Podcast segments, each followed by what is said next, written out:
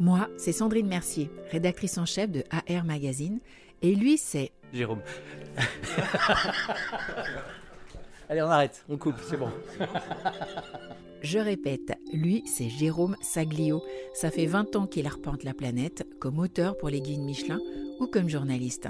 Et dans le dernier numéro, spécial Japon, actuellement en vente, il nous donne 10 bonnes raisons d'aller se les geler au Japon. Plus particulièrement dans la région de Tohoku.